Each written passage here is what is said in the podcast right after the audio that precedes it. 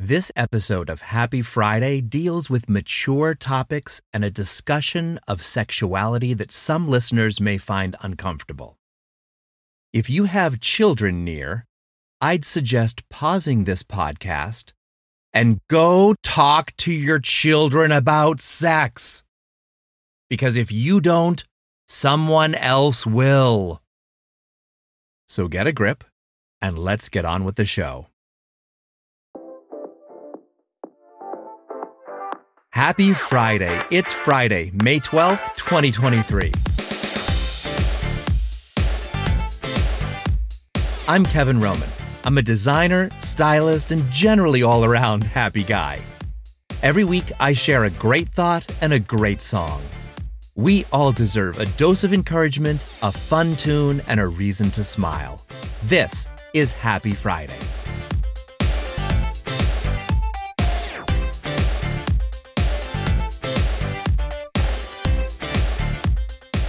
It's said that for everything, there's a season. And spring is a season when things are growing, juices are flowing, animals are mating. You know what I mean.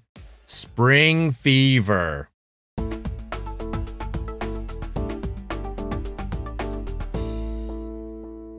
This week, Joshua Butler resigned as pastor of his Arizona megachurch when his book about sex, Beautiful Union, sort of blew up. While Butler's congregation might be prudish, his book paints a frank, explicit, okay, oversexed picture of religion that's literally centered on male pleasure. He portrays Christ penetrating the church with his seed. And I thought I got uncomfortable when people would brag about Jesus coming into my heart. But this book is more than just icky. It's a one-sided, misogynistic tale of penis worship, where men are saving women through sex. Aren't you lucky? Now, penis worship dates back twenty-eight thousand years and held a, um, big presence in ancient Greek, Egyptian, and Asian cultures. For as much as penises deserve to be worshipped, some of them, keep an eye out for anyone who's overcompensating a bit much. Dude, sometimes a dick is just a dick. And come on, don't we all really know who the stronger sex is? Well, all of us except Joshua. Butler writes that the river of life, God's Spirit, is quite literally a river of semen. After all, God created us all through sex. Oh no, in vitro. I have a feeling this regression to pagan fertility cult was cooked up by some church guys who really want to get laid and think they're God's gift to women. The church has always had its own limited vision of sex. I think it secretly knows the truth that nature shows sex has intrinsically more significance than just making babies.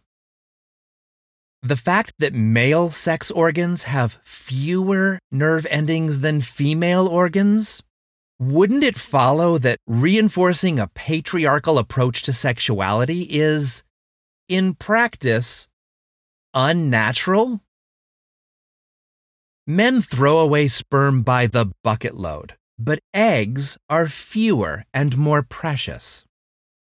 So what's really more valuable? While the church should empower consent, pleasure, and healthy relationships, too often it's all about the man. And that's not good, because sex is not one-sided. This is why we don't look to religion for sex advice.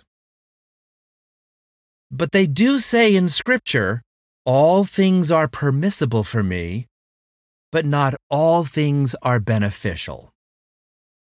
This actually reflects the true core of morality: benefit versus harm. You might ask, sounds easy enough, but tell me, something like chocolate. Is it beneficial or harmful? If you think the answer is, it depends, then you're onto something. But who determines if something is beneficial or harmful to you? I'll let you guess. It's not someone else. People shouldn't be using you. You are the one responsible for that. I know talking about sex can be tough for some people. On one hand, we think it's super private. But then again, it's everywhere. Our culture is steeped in sex. We use sex to sell everything because it's such a life force. Just like we use food to sell everything, we use music to sell everything. Sex, like culture, is a language.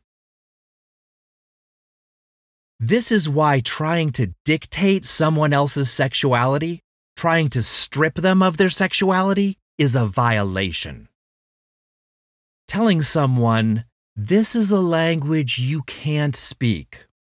Who are you to choose their words for them? You know who chooses their own words?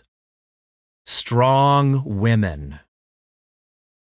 And while it may be odd for the gay dude to reference his grandmother on the episode about sex and penis worship, I love you, Nana. I owe so much of myself to the power she channeled to influence and change her world. Don't forget to honor the strong women that made you who you are. Summer in the city is a sexy season. Hot, sweaty, everyone loses some of their clothes.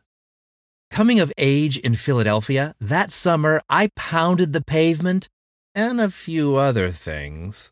Saw a lot of movies to escape the heat, La Bamba, Sign of the Times, as I found my way and found my place in a city with a thousand firsts. My first gay bar, my first proposition. I remember the first time sex made me see stars. Becoming an adult, one of our biggest discoveries is our sexuality. Sex is exhilarating and vital. Through generations of genes, sex itself is the ultimate survivor. During a time of exploration, Philadelphia taught me that sex is a force. Use the force wisely.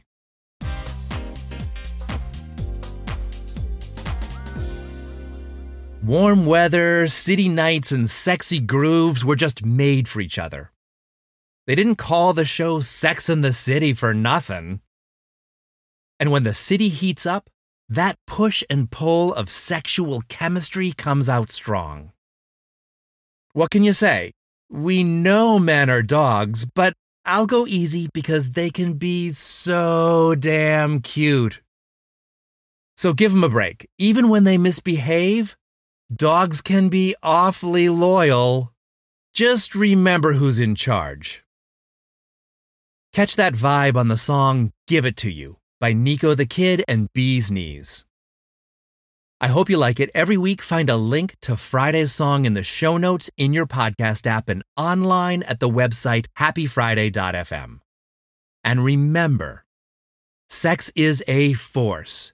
Use the force wisely.